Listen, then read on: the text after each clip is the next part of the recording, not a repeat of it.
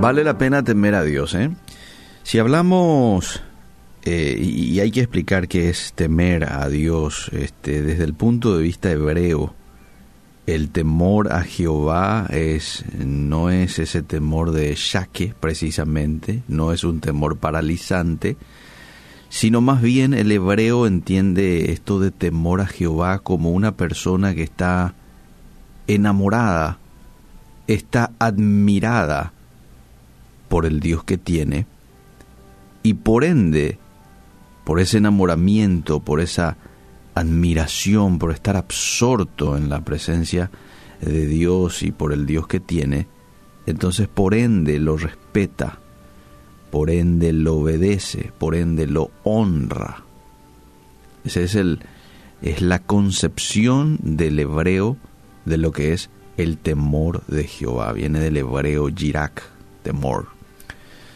Interesante, ¿verdad?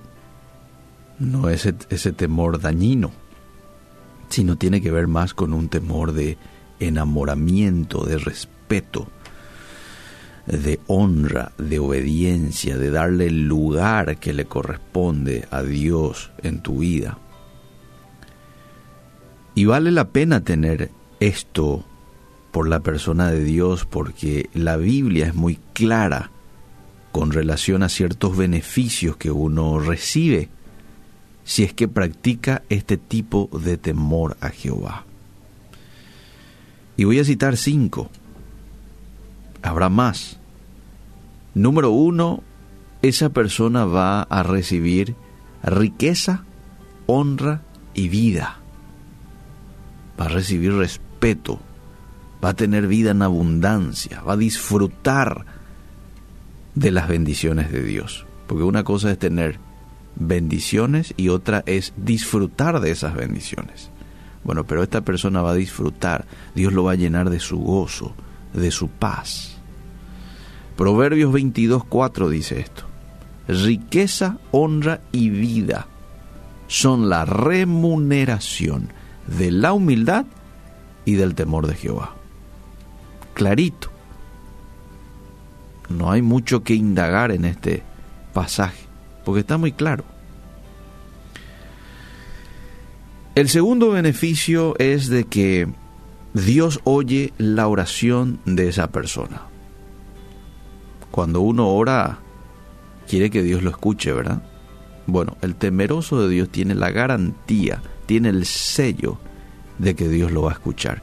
Y no solamente que lo va a escuchar, sino que se deleita en su oración. Disfruta escuchándole hablar, porque eso es oración, ¿verdad? Hablar con Dios, es un diálogo con Dios. Bueno, Dios disfruta al escucharlo cuando este hombre o esta mujer ora.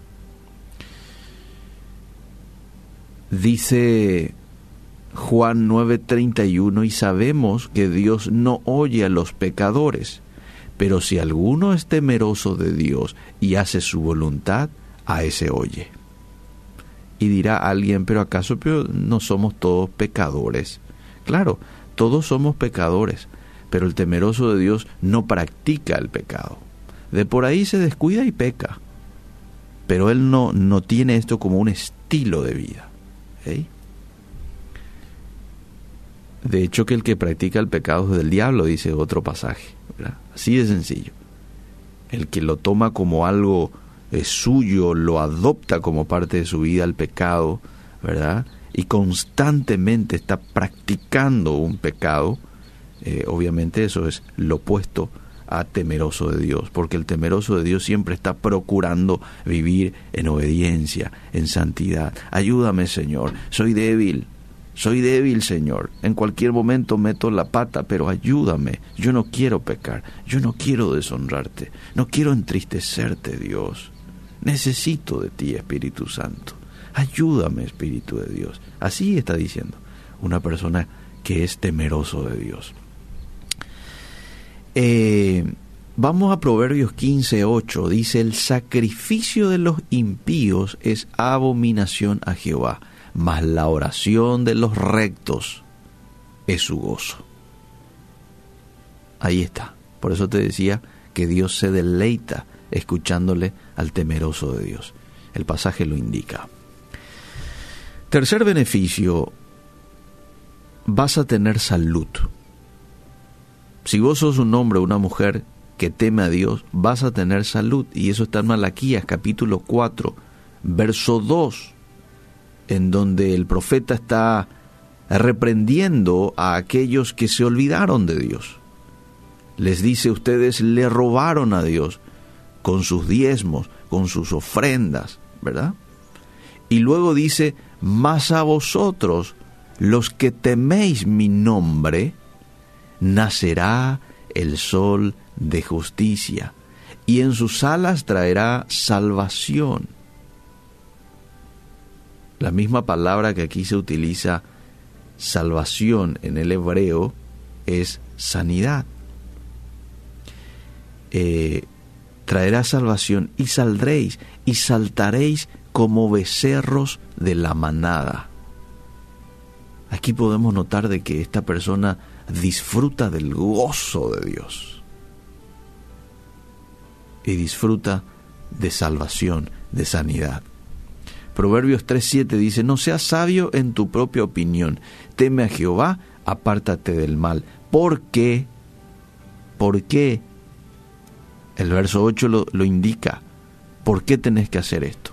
Porque será medicina a tu cuerpo y refrigerio para tus huesos. Esto es salud. Esto es salud. Pero vayamos al siguiente beneficio. Te hace sabio. El temor de Dios te hace sabio. Job 28, 28 dice, dijo al hombre, he aquí que el temor del Señor es la sabiduría y el apartarse del mal la inteligencia. ¿Qué es la sabiduría? El temor del Señor. Otro pasaje dice, el principio de la sabiduría es el temor a Jehová. Proverbios 1, 7. Y el apartarse del mal, la inteligencia.